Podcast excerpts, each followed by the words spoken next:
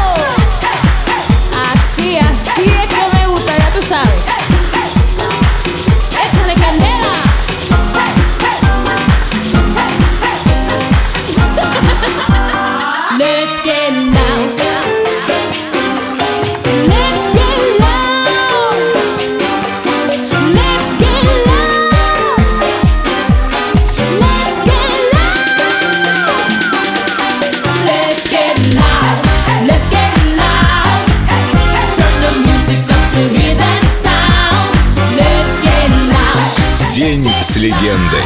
Дженнифер Лопес. Только на Эльдо Радио.